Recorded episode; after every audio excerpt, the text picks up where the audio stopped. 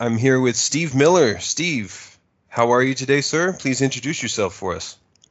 Great to be here, Shay. Yep. My name, as Shay said, Steve Miller. Yep. Previously, I was the video blogger known as the Chi Ranger, but these days I am the anchor of the Voice of America's International Edition radio program at 1705 UTC, and I'm happy to be here on Shay's podcast. And while I'm representing myself and my own opinions, I do need to make the disclaimer that I am not representing the U.S. federal government, Voice of America, or the U.S. Agency for Global Media, but I am jazzed to be here and jazzed to talk to you today. Well, thank you. Thank you. So now, Steve, you used to live in Asia as well, correct?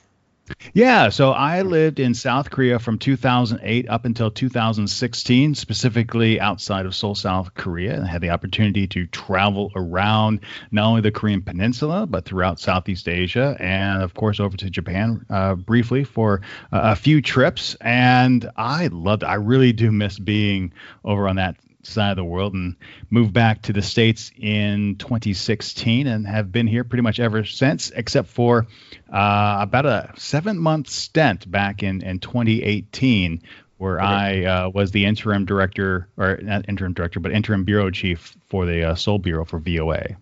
Okay. So what brought you originally to South Korea? Why did you choose South Korea? That's a great question. You know, so going back several years, when I was in college, I originally wanted to be a physician, and then I hurt my knee and didn't like being in hospitals very much. So I got involved with universities and university administration and wound up getting my master's of education. And for a number of years, I actually worked for private and public education here in the United States. But I left that because in the United States, unfortunately, you know, education budgets were continuously being cut, and there was less emphasis placed on what I feel is, you know, a really good, robust education and really teaching towards tests to secure funding at the state and, you know, federal levels in terms of what they could get for students. And it really wasn't part of the education that I wanted to do. So I left education in general and, you know, opened my own business and wound up selling that in 2007. And I was looking for something new to do. So since I had a master's in education, and when I was working for the university, a couple of my students were part of the JET program, and I wrote letters of recommendation for them. And so teaching English was always in the back of my mind. And I thought, well, hey, you know, I like, you know, teaching. I like being around students. I was always fascinated with Asia. And so I looked at various places to go. And at that time, South Korea was one of the top places on my list to go because I didn't know very much about it, and I'm a student of history and like learning new things. So. And they also had a really good package in terms of what they would afford teachers. So it was one of those things that just kind of fell together and brought me to South Korea in 2008. Well, nice. Yeah, that's about the same year I came to Japan as well. Now, when you started teaching English in South Korea, right? Did you teach for the school system, or did you teach privately, or how did you first enter into the field?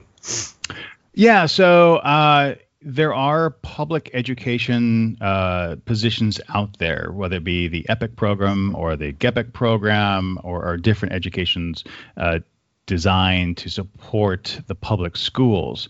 I was teaching at hagwons, which are after-school academies, and I did that for about 2.5 years. Because of my master's degree, I was able to get a university teaching position. So between 2008 and 2011, I was teaching at the after-school academy, and then in 2011, up until the time I left Korea, I was teaching at universities. And so both at private, well, I guess they were all private universities, but at different tiers as well. You know, second and third tier universities, and then at one of the Sky Schools, Korea University, which is the top tier university in South Korea. Right. So when you say you're teaching at universities, the first thought that a lot of people I encounter, at least in Japan, is they say they teach at a university, but they're they're not a professor. They're part of an English program at the university. Which, were you part of something like that, or were you an actual like tenured? Or well, I was not tenured, and nor could I be in the tenure track. I was part of one university. I was part of the liberal arts college, teaching mandatory English classes for credit hours that were required for graduation and students there. And then at the other university, I was part of the foreign language school, which was a proper college within the university, much as if you were studying Spanish or Japanese or Chinese here in the United States. You'd be part of like the liberal arts college or College of Arts and Sciences and take 4-credit college classes in a foreign language. And that's where I taught there. So these were all 4-credit classes that weren't part of like some university-based academy program. Okay. And you said you did that up until you left Korea. So pretty much your entire stint in Korea was doing this job. You didn't change around, do different things, correct? Correct. Yeah. So most of my time in South Korea, I was my main job of course, was teaching. So when I was teaching at the after school academy, I was teaching between 20 and 24 hours a week, and teaching at the university. The basic teaching load was 15 hours a week, but there are semesters where it was closer to 18 to 20 hours a week that we were teaching classes there. And depending on the university, they're either once a week classes where you meet for 2.5 hours, or you would have 3 classes a week where the classes were, an hour per lesson, but you'd meet the students 3 times a week to break up that 3 hours. I did that for 2011 up into till 2016, and then the other 2008 to 2011. So pretty good run there. Yeah. And then on top of that, I did the YouTube thing. I did radio and TV in South Korea as well. So it was a lot of fun. Yeah. Okay. So let's go in that direction then. So let's start by YouTube first.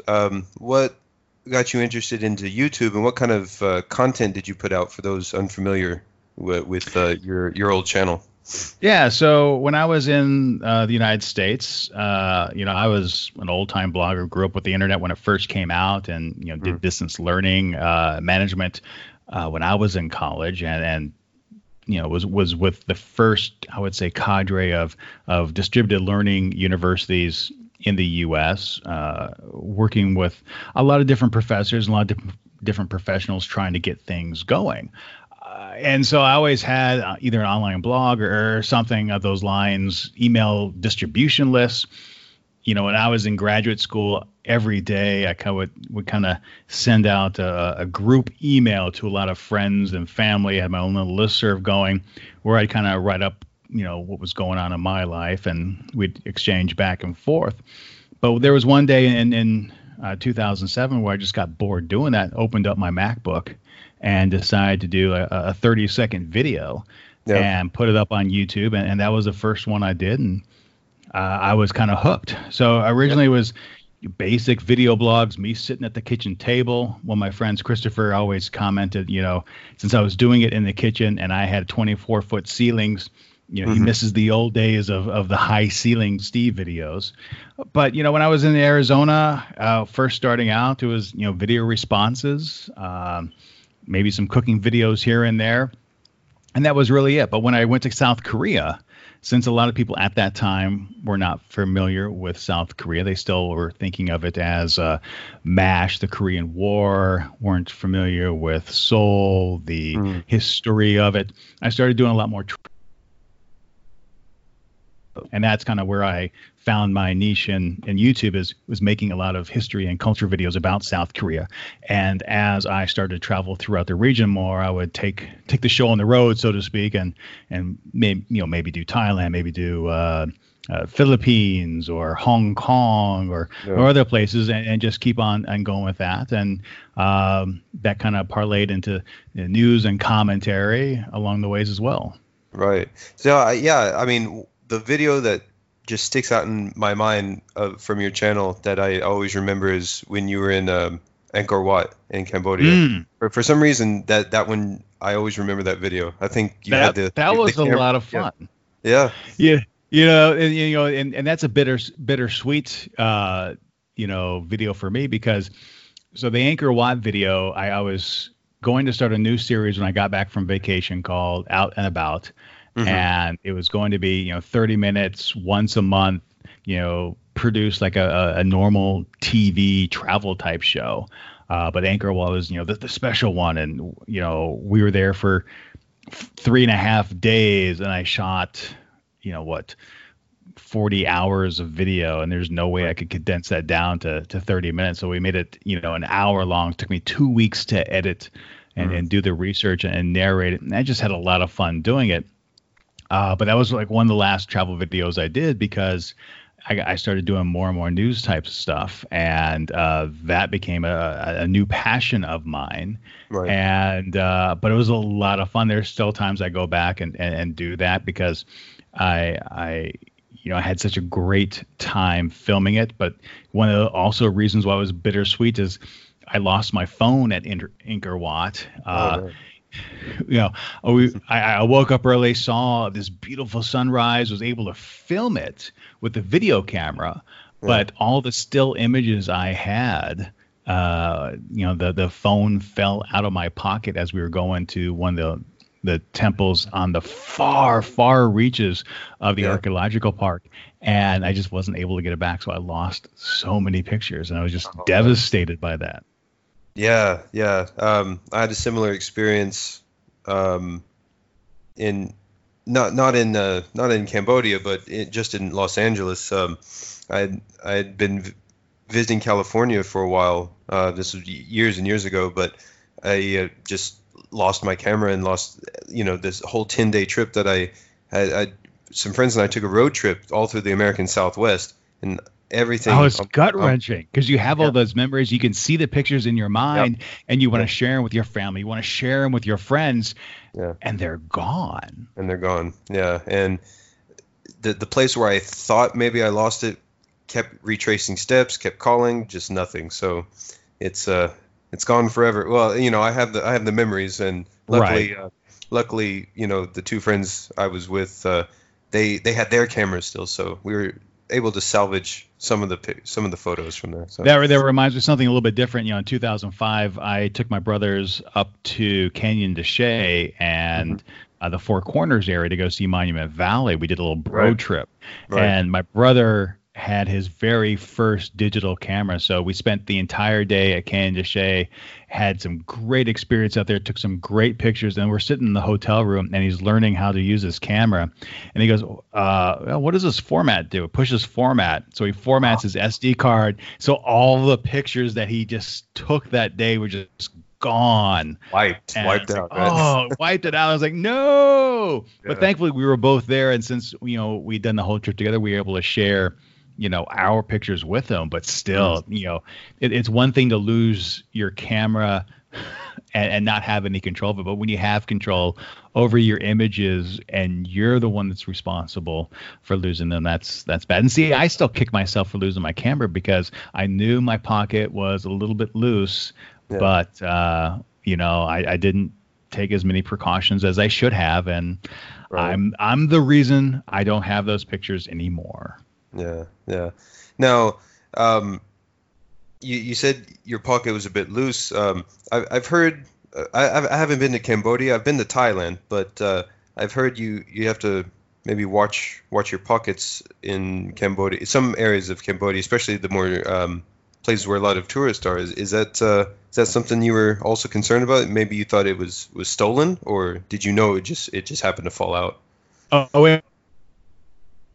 I very vividly remember, so to answer your question, whenever I travel, I always try to be safe. So, wallet in the front pocket, and, if I even carry a wallet, I usually just carry cash and maybe my credit card, and have things where I never have to take cash or things out of my pocket to look at them. I always try to travel very safe. But in this particular instance, we were on a tuk-tuk going to this, other temple, and it fell out. I heard it clink. We got our driver to stop, but by then someone had already stopped back and picked it up. So when we got back there, it wasn't there. We were able to call the phone.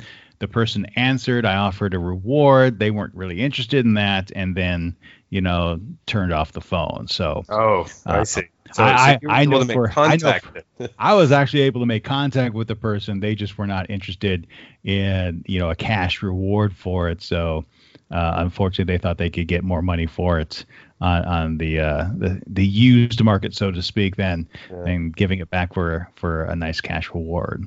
Yeah, I mean, you couldn't even convince them. Can you at least just trade the SD card back, or you know, the storage card? You know, the storage card. Yeah, no, they were not having any of it. And you know that it's neither here nor there. Well, that was 2013 or so. So 7 years ago. I really don't think about it that much, but you know, always, you know, travel smart, no matter where you're going, whether it be in the United States or in other places. There are bad actors everywhere, so you're right. Just be safe. Yeah, I mean, the one time I've actually lost my wallet traveling was in South Korea. It was 2014, I believe. Mm-hmm. The end of 2014, I was visiting Seoul for about 6 days.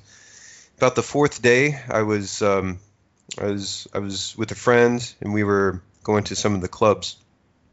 First club was fine. We could have actually stayed there and been just fine the rest of the night, but we wanted to check out the rest of the area, and we went to another club that was really packed, shoulder to shoulder, and somewhere along the way, from me entering to getting to the drink bar, my wallet was gone, and I was never able to recover it. I had all the cash on me that I had. I had a couple of credit cards, driver's licenses in two countries. Like, I pretty much lost everything. Luckily, I had my passport at the hotel, so I was still able to get back into Japan from there. But and my friend was nice enough to loan me some cash until we got back to Japan. So lesson learned after that trip. And so, see, you know, South Korea is very well known for having a fairly low crime rate and being very safe, because I have had friends who have lost their wallets only to have it returned. You know, it falls out on the subway and they go back to the subway. It's at the lost and found there, or people contact them. Yeah. But, you know, it can happen anywhere. It can happen anywhere. So to be honest, I thought that too. I thought maybe I just lost it and no one found it. Right. So I went back later to the club and asked if anyone had seen it. I described it and they said, well, we'll look for it. I even went to the Seoul police station the next morning, even the headquarters. And I didn't speak any Korean. They didn't speak any English, nor I said, how about Japanese? They didn't speak any Japanese. I was like, okay, well, not sure what to do here. There were only about 3 police in the entire police headquarters that day. I don't know if that was a rare thing, but because of the lack of communication, they just said, special case, how about you just come back on our computer and enter your own report into our system?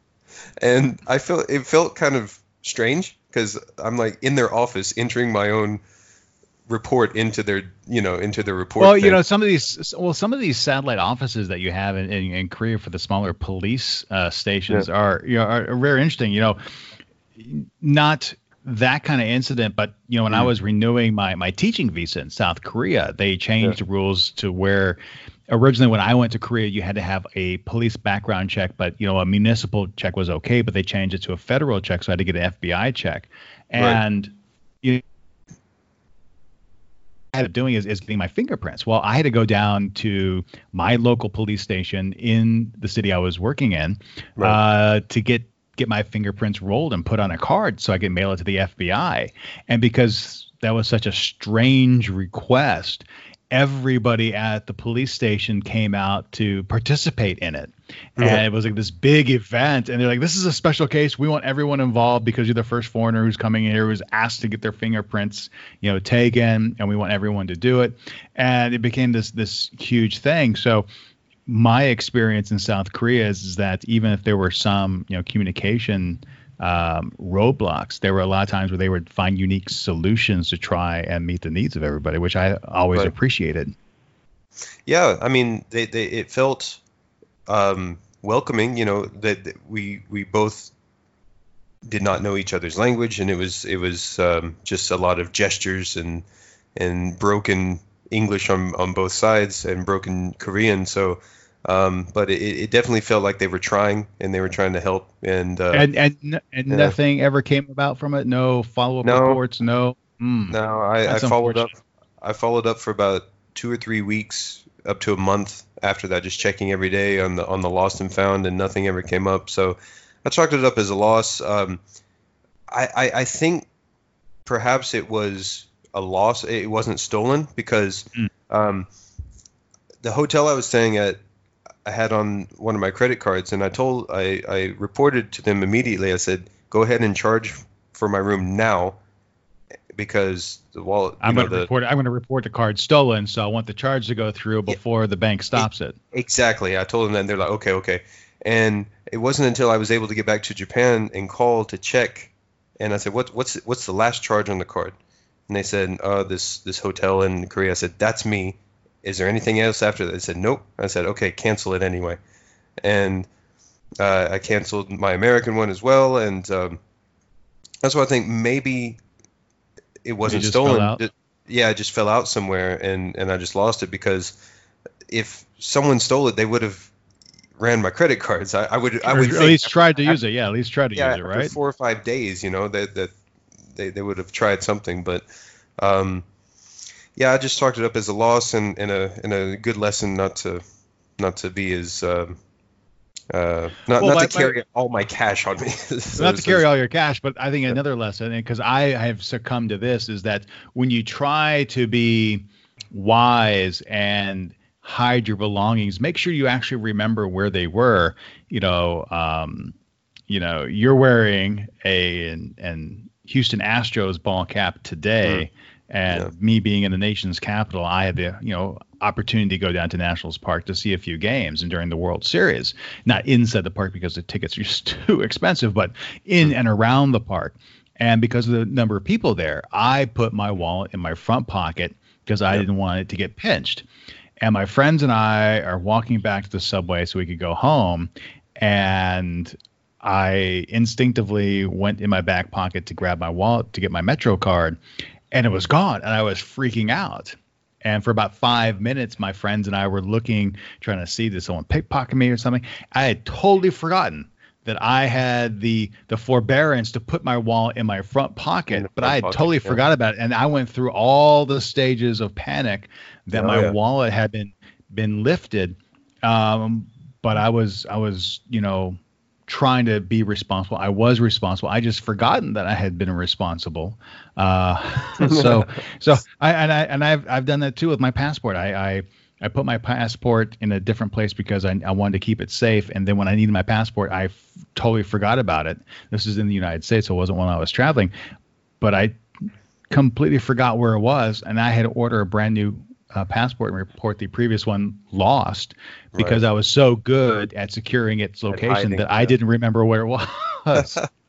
So you got to have a reminder of your secure spot. some kind of post-it.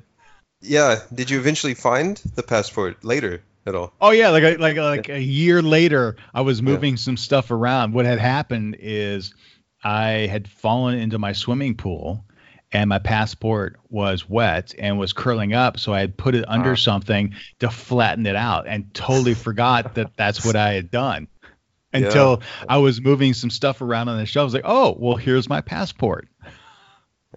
Yeah, that you just kind of feel like, "Oh, yeah." Gotta slap yourself for that. but when you do it at the time, it's like, "Oh, of course, I'll remember where this is," and then no. No, famous last don't. Words. Famous last words. Yeah. But going back to your wallet story being in your front pocket, I mean, the sense of relief you must have felt when you actually remembered, oh, it's here, it's right here. Well, it was a sense of relief, but also a sense of stupidity, because it's like, come on, in the span of 15, 20 minutes, I totally forgot that I had done that. Yeah. But, I was very, very relieved it was that. And, got some good ribbing from my friends of having to put everyone through that for the short amount of time that we were all searching frantically for it. Right. But that's when you find something that you thought you had lost, or even if you did lose it and you find it again, that's a great feeling. It is. And, like you said about East Asia, especially in Japan as well, if you lose something, more likely than not, you will get it back intact. I was in Tokyo years ago at a restaurant, set my bag down with everything I had in it, just to the side. And when I finished, I forgot that I'd set my bag just down on the floor, left, went on a train, was all, halfway across the city when I remembered, oh, I don't have my bag. So I had to search. I had my phone, but I searched the restaurant, called the number, and I said, "Look, I left my bag. It looks like this." They said, "Oh yeah, we have it. Come back and get it." And I went back. Everything was fine. And one of my colleagues, the same thing in South Korea. We had left the after-school academy, went to a restaurant for a few drinks after work. She had a laptop bag. We got up, walked to school, walked back home rather that night, and she realized that she didn't have her laptop. The next day, the owners had found it. It was right where we were sitting. They kept it safe for her. It was wonderful. But not even like things that you lose. I mean, same thing in Tokyo, right? You go into a coffee shop, you want to save your table when you go up to the restroom or go to the counter. You can leave your laptop. You can leave your phone, everything you want on the table. It will not get touched. But that's right. I would never even think about doing that here in the United States. Oh no, and that's just it. You live long enough. In East Asia, you get complacent in a way, and you got to be careful not to forget when you are back in the West or the United States that you're not in Asia anymore. You can't just leave your belongings just sitting there, or else more likely they will get pinched. Yeah. They will get pinched. Yeah. So that's big benefit living out here is just people were just in general more respectful for others' property. In Japan, it seems to be for everything except for umbrellas and bicycles. Those are the two things people tend to lose the most. That's fascinating. Yeah. I would always just lose my umbrella in South Korea because I never really paid that much attention to it because I'd always get the $1, $2, or $3 variety. And if I forgot it at a place, it just wasn't worth me picking something else, going back to retrieve it. I just go into the next convenience store and buy a new one. Yeah. I think in a lot of ways, sometimes umbrellas, the cheap umbrellas here are considered sort of like communal property sometimes. So like you have like this big umbrella rack, I guess. I gotcha. You know what I mean? Outside of a convenience store, you put yours there. They all kind of look very similar, right? If someone takes yours, it's expected you're more than free just to take one, and then you leave it somewhere else and for someone else to have. So I'm not sure if that's just an unspoken thing, but I've noticed that a lot. People will just come, leave theirs or take one later or whatever. So different if they're higher priced umbrellas, that they're very distinctive. Those you don't want to have. That's fascinating. Yeah. Now bicycles, on the other hand, that's one thing that's frustrating no matter what. Like that's I've never had mine stolen, but I've known a lot of people. See, I can't bring myself to buy a bicycle. When I was in high school, that's how I got to and from and my home, sometimes even work. I'd ride my bike and do that. And I went to Northern Arizona University in Flagstaff, Arizona, and certainly when it snowed, you couldn't ride your bike. But during, most of the fall term and the latter half of the spring term, the weather was fantastic, and it was a 2-mile long campus. And so being able to ride your bike to class certainly allowed you to get there faster and more conveniently. But twice within the very first semester I was there, my bike got stolen. Wow. And ever since then, I was like, I am not. And these were cheap bikes. These were, you know, $99, $125 bikes. They just were cheap throwaways. And I just couldn't justify buying another bicycle because they just were going to get stolen again. And, right. And to this day, I have this memory of my bikes being stolen, and I just can't do it. Right. And I had friends in Korea who their bikes weren't stolen, but their bicycle seats were stolen, which I thought interesting. The seats. Huh. Now, when I visited, that's one thing that was very stark contrast from Japan for me was I didn't see as many bicycles in Seoul as you would in, let's say, Tokyo, you know. Mm-hmm. There were more people riding or driving cars or riding motorbikes and very, very few bicycles that I saw for my short time that I was there. No, I would say it's very, very accurate, you know, in the cities and whatnot, in Seoul especially. And even like I lived in a satellite city about 30 kilometers south of Seoul, and there were not that many bikes on the main roads. If you're going to ride a bike, you would ride it on a proper path. So in Seoul, on either side of the Han River, there's beautiful walking and running and bicycling paths. And there are a lot of people who, you know, will take advantage of renting a bicycle if they don't have one, or bringing their bike down and riding up and down that. In the cities I lived in, there were also walking, running, and biking paths, and people would ride their bikes there. But in the city itself, because of the amount of vehicle traffic on the roads, it was, you know, from my perspective, you know, very nerve-wracking. I would not want to be on a bike in that environment. And I think in Seoul, especially, since the roads are, you know, the main roads, of course, are six, sometimes lanes wide, but on some of the other roads, you just don't have enough space. And even scooters are precarious when they go through. That's why so many, you know, scooters ride on the sidewalks, which is a whole nother issue. Yeah, I noticed that too. Like I said, I was only there for a very short time, but every time there was a crosswalk that I was, you know, a green crosswalk for me to cross, that didn't necessarily mean the cars would stop. I noticed a lot of people running red lights in the area I was at. Is that a common thing, or was this just a rare occurrence? I know. I mean, I've had buses run red lights too. You know, they're very much on the schedule, and they would run red lights, which just freaked me out as a passenger on the bus. It's like, no, that's going there. I'd see cars run red lights, but on the same side, I'd see pedestrians not pay attention to the crossing indicators as well. And hey, you know, they want to cross the street, and you know, it may be a do not walk signal, but I think I can beat the car, so I'm going to run out and you know, essentially jaywalk. So it was on both sides. Play a game of Frogger, right? So I noticed that much more in Thailand. You would just have to walk out into traffic and just hope that they would stop for you, you know. And first time a friend of mine did that, we were in Chiang Mai, and they said, I was waiting for the crosswalk signal to turn. They're like, man, you're better just off just walking out into traffic, holding your hand out, and just going. I said, really? He goes, watch.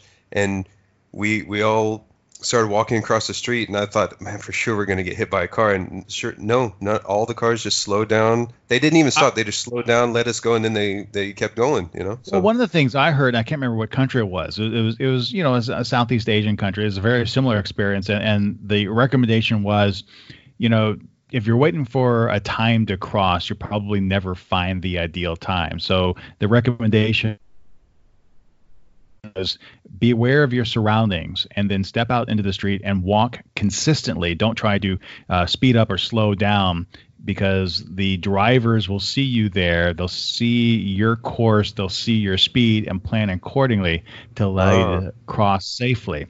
And that took a lot to get used to when I was traveling around, because that is not intuitive. It's like you see a car come and you want to kind of, you know, pick up the pace a little bit and get across as soon as soon as and safely as possible. That might be Vietnam. I've heard that about Vietnam as well. Maybe that may have been Vietnam. I was just in Vietnam. That was the, you know, when I went to South Korea to be there for 7 months on an interim basis. I was on a short-term reporter visa, so every 90 days I had to leave the country to, you know, essentially renew the clock to come back in. And so I went to Japan and was able to do the Santa run through Tokyo. Yeah. In December. I had friends who did that last year. Yeah, that was a lot of fun. And then the second trip was to Hanoi, and that was a fun experience to do a nice little weekend trip out there to see Vietnam, to have some good food, some great coffee, and enjoy some nice weather. Right. Yeah, that's on my my Southeast Asia bucket list, as well as Vietnam. So now you lived in South Korea, but out of all the countries that you visited in Asia, which one was your favorite? See, that's tough because each one had different things. I enjoyed traveling extensively throughout South Korea because of the transportation network and how affordable everything was. You know, go out to the coastal cities, go up to the mountains. You know, your hotels were relatively cheap. Getting there by train or bus was cheap, which was fantastic. It was traveling through Southeast Asia. I really enjoyed Hong Kong from the food aspect. You know, being I'm 6'4", and I don't have large feet. I wear like a size 12, but that is really at the fringe of buying footwear in South Korea. So I could always find footwear, but my options were severely limited. So going to Hong Kong and being able to buy, you know, whatever I wanted in terms of shoes and boots, and was just, you know, fantastic. I really enjoyed going to the Philippines for scuba diving. It was always one of my favorite places. I have friends that live in Thailand and have made that their home after they left South Korea to go teach, and went and visited them. I thought that was fantastic. I enjoyed going to the temples and going to the beaches there. So I really don't have a favorite. I think the thing I was always grateful for was having the opportunity to travel and just seeing something new. And that's what I really, really liked. And having the ability to do something and just constantly check things off my bucket list. Yeah, and that's what's cool about being in East Asia is a lot of these places are very easily accessible for travel. So I'm a little bit disappointed this year. Any travel plans I had were canceled so far. Yeah. So. You know, my younger brother is getting married in September, and I'm hopeful that, you know, his wedding will be on time, and we'll be able to travel out to Hawaii to be able to do that. But I have had friends already who have scrapped their nuptials, or who are doing it virtually online and doing a massive video conference to do their wedding. And that's how they're having to do it, because, you know, you just can't travel right now. Yeah. I mean, even domestically in America, right? The travel is very limited. Is it? Am I wrong on that, or? Well, no, you're not wrong on that. I mean, because of all the stay-at-home orders, you know, essential flights are still going on, but by some accounts, you know, a lot of the routes are just being cut because no one's traveling. And if you look at the international flights, I mean, you know, the Seoul embassy, you know, I got notified overnight because I'm still on their emailing list that, you know, the international flights between South Korea and the United States, they're getting ready to suspend that. So they're warning all Americans in South Korea to, if you want to be back in the U.S., you need to make your plans right now while there are international flights, because soon there will not be. And the State Department is not planning any repatriation flights. So, you know, who knows what impact this is going to have on the international air travel moving forward. And even domestically, if you look at some of the airlines here in the United States, they have laid off thousands upon thousands of people because, they just don't have the flights. They're just not there. And it's going to be interesting to see what happens with the airports as well, because, since there are fewer flights, the airplanes aren't, making their, landing percentages, so they could risk losing landing privileges at airports, depending on if they become less lax on the rules as they're currently written, which I'm sure the airline industry is hoping for. But there was a video, I was perusing the news this morning, and there was a video posted that there was an individual, he was the only person on a flight. He had the entire plane to himself, and just shows you how few people are traveling these days. Wow. Yeah. I think I'd seen something where someone took a picture inside a flight, and there were maybe two people in the entire flight. But yeah, they issued the same warning to Americans in Japan too. They said, unless you want to be in Japan indefinitely, better make your arrangements now. And for me, I live and work here, so I'm like, well, that doesn't really apply, but it's still quite jarring to kind of see that warning, come out to everybody. So I think Japan has pretty much banned not every country, but pretty much every country of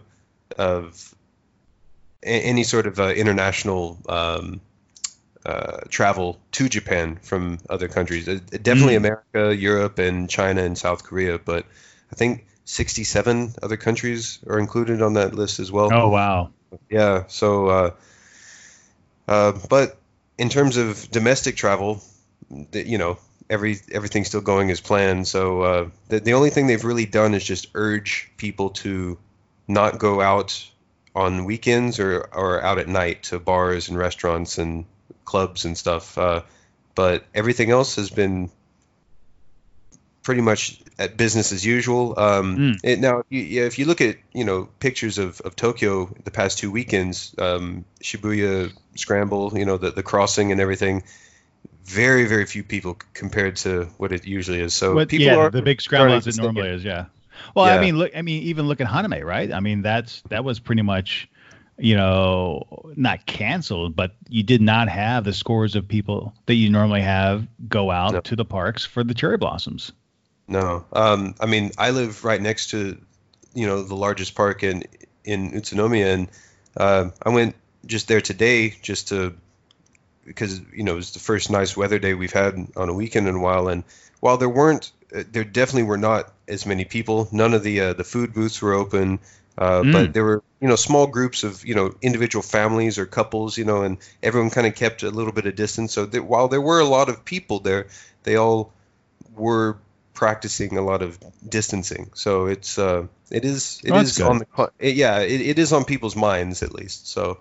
Well, see, that was the thing here because, here in D.C. we have the Tidal Basin, which has all the cherry blossoms that were donated by, Japan. And, right up until the social distancing really became more of a mandatory thing versus a recommendation, there were fewer people out at the Tidal Basin looking at them, and people were trying to do, 6 feet apart, but a lot of times they just simply weren't. But, the DC metro area actually came out and said, hey, because of COVID-19, because of social distancing guidelines, we're actually going to cut service to the two different subway stops that are closest to the Tidal Basin to try and minimize the number of people going to the Tidal Basin to see the cherry blossoms, because we just don't want to contribute to that. Yeah. It's good, just keeping people away from these large gatherings right now. Now, there are still instances where people don't follow it. This was a couple of weeks ago, but when the Olympic torch had arrived in Japan, I think like 10,000 people gathered in one spot. And and this was like right when it was starting to pick up in the U.S. and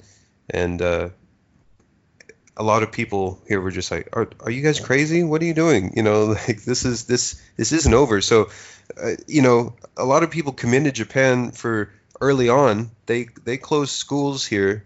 Early. Yeah, pretty early. And at the end of February, they said, okay, all of March, pretty much, no mm-hmm. schools. And everyone thought, oh, that either why? I mean, it's not that big of a deal. And then it did slow down a lot in Japan. Like the cases were not going up, but then it started taking off everywhere else. And I think people here got a little too complacent and said, it's over with. But they were going about business as usual, and it seems like a second wave has now hit, and the cases are exploding. So it's day by day we're seeing what's going to happen with this at the moment. So, yeah. But so going back to your time in South Korea, so you were teaching, you were doing YouTube, but then you started mm-hmm. getting into radio, right? Yeah, so I mean, well, podcast and radio. So actually, in I would say 2010, I started doing some radio with some of the English language stations out there, and then in 2011, I started becoming weekly guest on various different radio shows, and that kind of also morphed into TV appearances as well. And I really was doing that up until I left. I always was a guest on some morning show, talking about travel, talking about culture, talking about something, and just had a really great time doing that. But with the succession of power in North Korea back in 2013 when Kim Jong-un came to power, that's when I started doing more news, because I kept on getting a lot of questions. There was certainly an uptick in the tension in the East Asia area, and I started going on the BBC and different programs, and that kind of led me to I'd already had a podcast where I kind of focused on a little bit of East Asia news, but I got more and more questions to as far as big picture type stuff going across East Asia and Southeast Asia as well. So I started doing that more often, and that really became more of a full-time side hustle, side gig, rather than just doing the YouTube videos. So I started doing that, and I really enjoyed it, and that kind of parlayed into another career.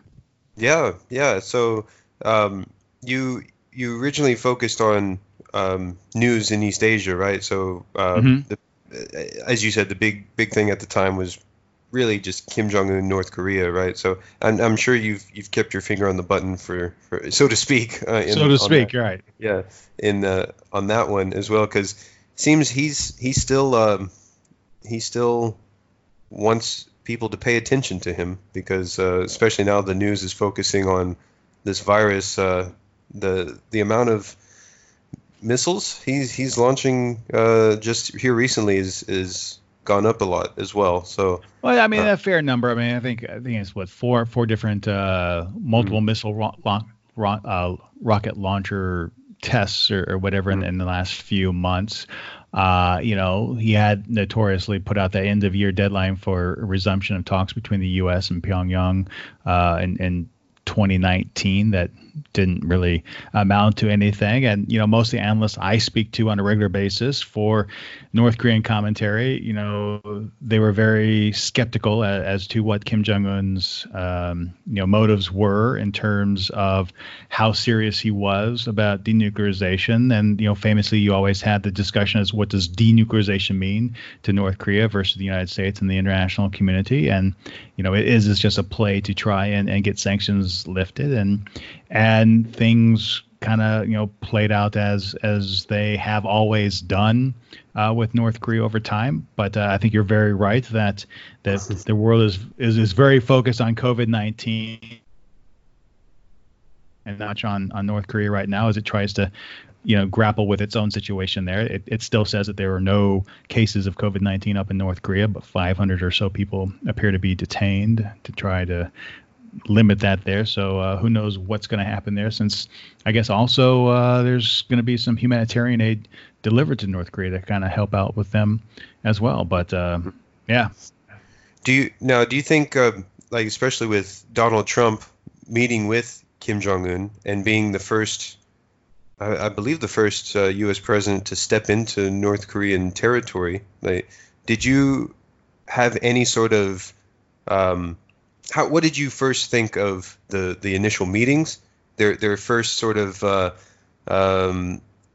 verbal spat that they had before they met, and then their sort of semi-budding friendship after they met, and then the kind of it was certainly interesting to watch. It was certainly interesting to watch because I mean, and you can't really watch. You can't really. I don't think you can put this in perspective of just the Donald Trump presidency. You have to keep in mind the Moon presidency as well, because he was the one that really made that olive branch out first and really put his presidency on the line, so to speak, in many ways because of the economic benefit he wanted to have with North Korea, with these inter-Korean projects that have kind of fizzled because the sanctions were never lifted.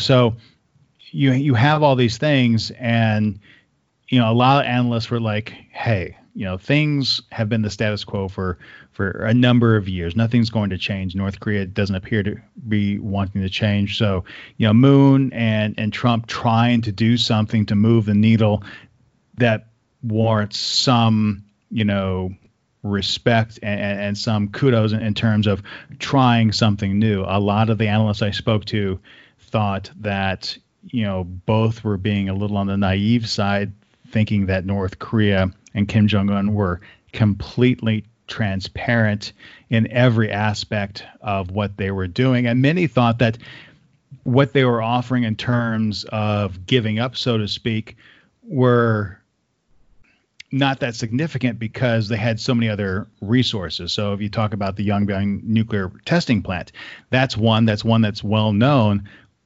but by all assessments by the intelligence community and other analysts, they have many others. So if you give up the one that you know about and you still have the other ones, is it really a meaningful gesture? So, I mean, it was interesting to watch back and forth. I think most analysts really came out and said, hey, it's a worthwhile effort to see if something can be done, but they really didn't expect anything to change. And I think even going back to with Abe trying to have better relationships with North Korea a number of years ago, right? A temporary lifting of the sanctions between Japan and North Korea as they looked into the abductees. And then a year goes by, nothing comes from that, and then the sanctions go back. So, what was Abe naive in terms of trying to get something from North Korea that was very important for him politically and for many in Japan in terms of what happened to what they say are almost 1,000 abductees over the years. North Korea was able to get sanctions lifted for a year. It was beneficial for them. So I think many analysts kind of saw the same type of thing going on between the two countries there. So you're in your opinion, you pretty much believe that North Korea is just going to do what they're going to do for their own benefit, and they have no interest in really playing ball with the rest of the world. When you say playing ball, it really depends on what you mean. I mean, when you speak to different analysts, they know what North Korea wants. They want to be an even player on the international stage. They don't want sanctions. They don't want any sanctions on them. They want the sanctions removed. That's the end game for North Korea. They want the regime to be protected. So you have this diametrically opposed position. You have on one hand the international community that doesn't want North Korea to get nuclear weapons, that is coming from the standpoint, hey, you need to give up everything, and then we'll talk about sanction relief. And then on the other side of the coin, you have North Korea saying, well, we want everything given up first, and then we'll move forward. Well, we talked about trust building during all the talks between North Korea and the United States, and North Korea doesn't have a great track record with following through on pledges. They're still very adept at skirting sanctions now. So the trust just isn't there. And, you know, you had China and Russia trying to be the brokers of a step-by-step process, you know, and even analysts talking about instead of denuclearization, arms management instead, because North Korea, they feel, is not going to give up its nuclear weapons. So, you know, North Korea has successfully been able to keep up its weapons programs, even under sanctions. And don't forget, they were able to put a satellite into space before South Korea was.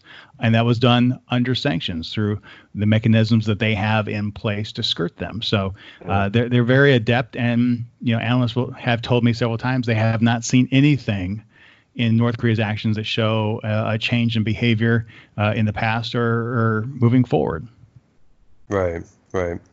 Yeah, it's definitely interesting because Kim Jong-un is still quite young, so as long as he doesn't eat himself to death, he seems to be one to stick around for a while, you know. So. Well, he has done a good job of shoring up his control in the country, and that seems to be one of his plans for longevity there. Right, right. It's just always funny. I remember before he even took power, there was talks of him being the successor to Kim Jong-il, and at the time they were saying, he studied abroad, right? Was it Switzerland? Mm-hmm. I believe so. Yes. Yeah, and there's the school photo of him with his class, and he's a big fan of the NBA and a friend of Dennis Rodman, and you know there's all these like quirky things about this guy that are sort of humanizing to him, but then he's, you know, the dictator, or, you know, probably one of the most oppressive regimes in the world. So you kind of have a double sort of feeling about the guy, you know. So yeah, but people are people regardless. So. So getting back to more of your what you're doing now. So how did you transition from you said you were doing more radio programs in South Korea, and that kind of developed into a second career. How did tell me about the journey from ending your life in South Korea to moving back to the States and starting your new career here or in the States? In the States, yeah. So. Yeah. What happened is that I'd always planned on moving back to the United States at some point. Right. I didn't know when, but at some point I knew I wanted to come back to the United States since my family's here and I want to spend time with them. And as much as I enjoy traveling around Asia, I love the U.S. national parks and I miss those grand vistas and open spaces. Yeah. So I wanted to come back to that rather than just on short trips between semesters, so to speak. So, you know, I had the podcast going on Asia Pacific geopolitics, and I had seen a job opening at Voice of America, you know, producing radio and television content.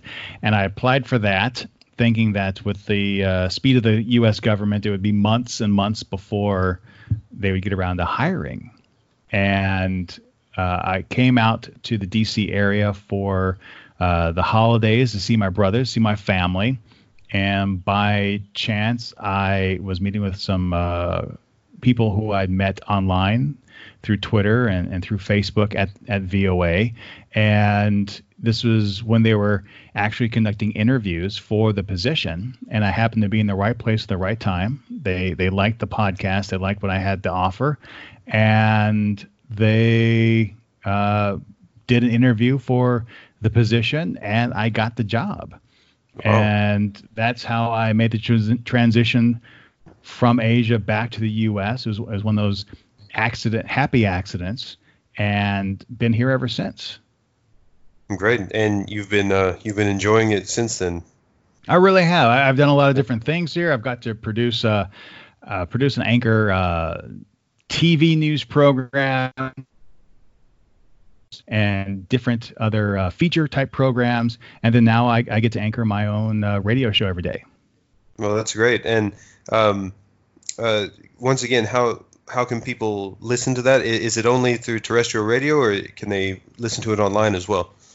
Well, they can actually listen to it online, yeah. So the Voice of America does not broadcast domestically in the United States. It's an outward international broadcaster, and we have affiliates all around the world. The largest affiliate market is in Africa, but in addition to finding affiliate stations wherever you may be, everything is available online at voanews.com. And, like I said, my radio program is called International Edition, and it's at 1705 UTC Universal Time, Monday through Friday. And, you can find it on the website, or you can actually find it wherever you get your podcasts as well, because it's downloadable that way too. Okay, cool. And now, You had the podcast for a long time. You enjoyed that. So is this what you're doing now? How different is it than kind of producing your own podcast? What exactly goes into your day in preparing for this and then going on air? Oh, yeah, that's a great question. So for me personally, it's not all that different. So producing a podcast, especially a news podcast, is always trying to find stories that are relevant and finding and booking guests and then conducting interviews and then, cutting those interviews for broadcast. The big difference is with a podcast, you can kind of have an idea of how long you want each show to be. But if it goes longer than that, hey, that's okay. If it goes shorter than that, that's okay as well. Right. And ideally, if you have a podcast or some other video series, you want to have that firm, every episode is going to drop at such and such a time on such and such a day. With a radio program, you're very much deadline driven. Every day, Monday through Friday at 17:05 UTC, the red light turns on, the theme music comes on, and I have to be ready to go. I have, 25 minutes of show to fill, and I have to do it new and fresh every single day. Right. On the personal side, doing a podcast that's your own personal thing. If you choose to editorialize, you can do that. Working for a news organization, you don't do that. You're a journalist. You're a reporter. You follow the two-source rule. You don't let your own opinions interject into your reporting. You do things from a neutral and unbiased perspective. And in fact, by law, Voice of America is set up that way, is that, we are unbiased. We have to have, two sources for everything, and we are objective in every sense of the term.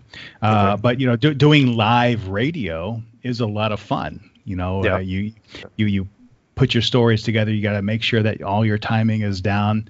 And that's just the way it is. You're in the studio. You could have guests on the phone, and sometimes your guests like to talk, and they're eating up time later on in the program, and you have to do some really fancy math really quick to retime everything to make sure that you end out on time. Now, that being said, with the coronavirus, we are remote working. I produce my radio show every single day from home, from my desk right here. So in many ways, it is just like doing the podcast back in days of long ago, where I get all my stories, I do all my reporting, and then I sit with my microphone and I edit in my audio editing program and put it together and send it off to my production team to go out and get it ready for the affiliates. So in that respect, it really hasn't, it's all the skills that I learned while doing the podcast are perfectly relevant to what I do on a day-to-day basis now. Well, that's cool. You just were able to build those skills on your own and then come back and use them in this scenario, so. Yeah. And thankfully, since I have those, I actually get to help, my colleagues who are used to the broadcast environment, who are used to doing things live and not having to pre-produce as heavily of shows as they had to do in the past. Yeah. So I was going to ask actually, how this, the COVID-19 has really affected your line of work. You've mentioned that you're doing remote work now, but, how else has it impacted your life other than pretty much you're kind of homebound at this point, right? Yeah, I mean, we have stay-at-home orders here in Virginia, and so I'm abiding by those. But other than that, it really hasn't. thankfully, I'm able to do the shows that I like to do in terms of a wide variety of either correspondent reports from people that are either stringers for VOA or correspondents filing radio packages for us, and me doing interviews with experts from around the world. In many ways, it's easier for me to do the show here because at the office – because I was doing the podcast, I had all the recording equipment to where no matter what digital platform my guest was on, I had a way to communicate with them. At the office, I'm not using as many different tools. I still have them all access, but it takes a little bit more of a jerry-rigging to get things done that way. But, it's for me, it's great. I love doing it. And I'm very happy I invested in the equipment I did back in South Korea to do shows I was doing back then, because I'm able to do things here. And because I've had years of experience putting together these kinds of shows, when my colleagues run into some hiccups, let's say some road bumps, they're able to contact me and I'm able to walk them through things and some interesting, easier way of doing things to get the same results than going the long road around trying to get the same results. Yeah. So that's good. That's good that you're actually, getting through this and actually able to help out as well. In that. So when this is all over with, when life seems to be getting back to normal, what's the first thing you want to do? Well, the first thing I want to do is actually be able to go to the gym. I love to run, and not being able to really go on long runs or, it does get hot here in the Northern Virginia area, the DMV, as we like to call it, the District, Maryland and Virginia area. It gets hot here. So then you have to go down to, the gym and jump on a treadmill. Yeah. I just want to be able to do that, put my podcasts into my ears, get on and go for a run. That's what I'm missing, from a personal perspective. From a work perspective, as easy it is for me to do the show from home, I miss interacting with my colleagues. We all work on different programs. We have a morning editorial meeting every single day. So we kind of go down what's on the show every single day for all of us, with so many different types of stories related to COVID-19. Most of our shows are always, revolving around that, with different health updates, different economic updates, different humanitarian updates. And there are other stories going on that we fit in as well. But I truly enjoyed the morning editorial meeting, sitting down with my colleagues and learning about what's going on with their particular reporting focus to help me keep more informed and better informed about the world. And I truly miss that, because since we're doing things remotely now and there's such a push to get content done early so that if there are any technical hiccups as it gets closer to, broadcast time, there's ample time to deal with that. The higher ups have their meetings, but the anchors aren't a part of them anymore. Right. We have more of a one-on-one type meeting than the group meeting that we used to have.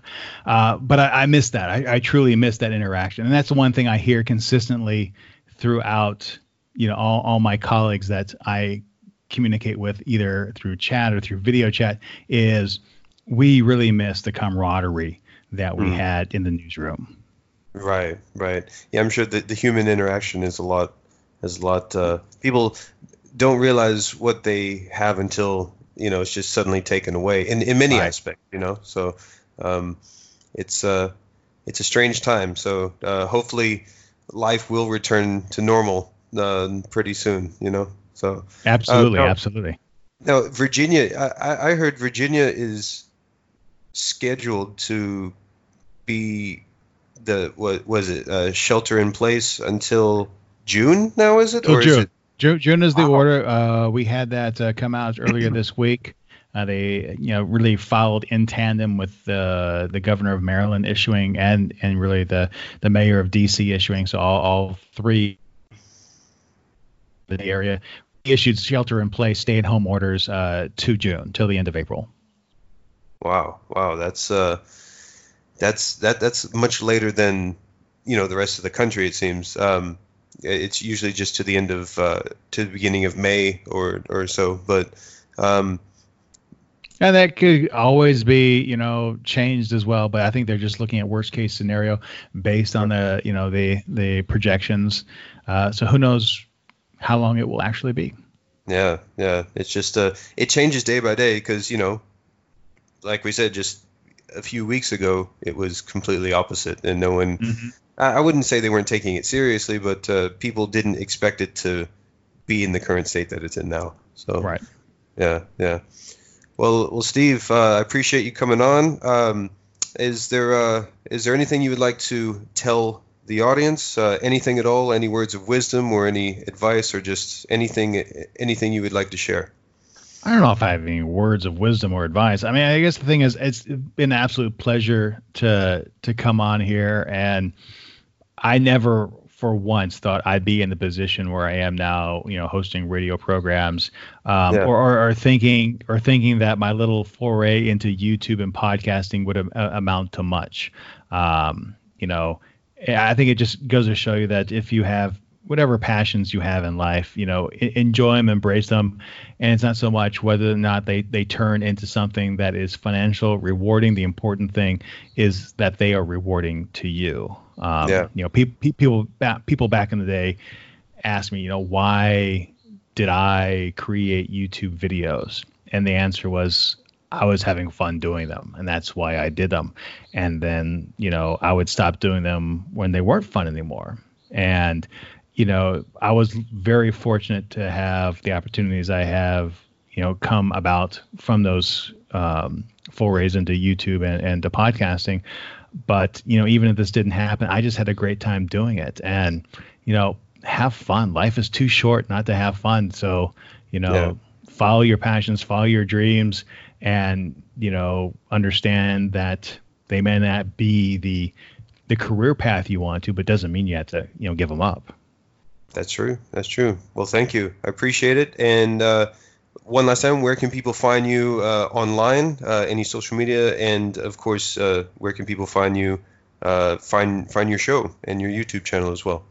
Well, I really don't do YouTube anymore, so that's kind of off there. But if they want to listen to the international news, you can find us over at voanews.com and look under the live radio and program tabs, or you can just look for International Edition on any podcast feeder that you have, and you'll be able to find our program there. As far as social media, I really don't do it anymore. So a little less active online than I used to be, and I'm very fortunate to have, you know, that kind of free time now.